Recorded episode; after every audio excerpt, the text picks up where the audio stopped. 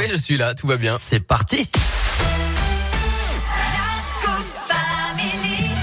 Bah oui, c'est l'heure de la Terre, la pierre et vous, euh, forcément. Et alors aujourd'hui, Philippe, vous allez nous parler, nous expliquer ce que c'est le biogaz. Oui, parce que bon, mettre un col roulé, c'est bien, mais il va quand même falloir euh, se chauffer cet hiver, hein, Ouais. euh, prendre nos douches et cuire nos aliments. Et pour ça, il faut de l'énergie. Alors à ce propos, GRDF publie une étude qui montre que 8 habitants sur 10 en région Auvergne-Rhône-Alpes sont intéressés par le biogaz. C'est un gaz vert, c'est une alternative au gaz fossile que la France continue d'importer de Norvège, d'Algérie, du Qatar ou bien de Russie.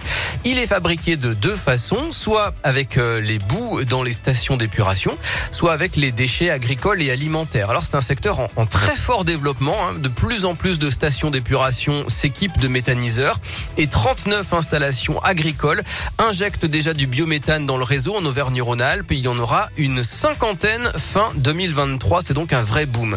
Alors par rapport aux énergies fossiles, le biogaz a plusieurs avantages. D'abord, il limite le réchauffement climatique.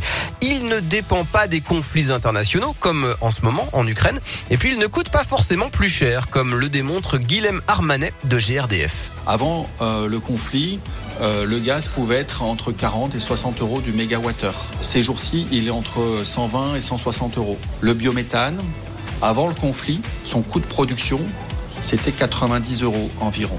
Pendant le conflit, son coût de production, c'est 90 euros environ. Donc on a un coût de production qui est stable et on imagine que les coûts pourraient baisser jusqu'à 70 euros du mégawattheure, ce qui en fait une énergie qui devient extrêmement rentable. Voilà, et l'objectif en France est donc de remplacer les gaz fossiles par 100% de gaz renouvelable à l'horizon 2050. Alors pour nous consommateurs, hein, pas besoin de changer de chaudière ni de gazinière.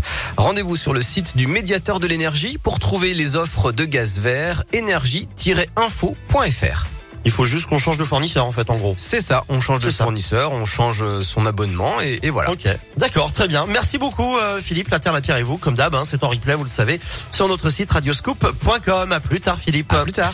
Dans les prochaines minutes, euh, il y aura, tu connais la chanson, Léa Grien nous rejoindra pour le journal, ce sera à midi. Et d'ici là, on poursuit en musique avec Calvin Harris et Sam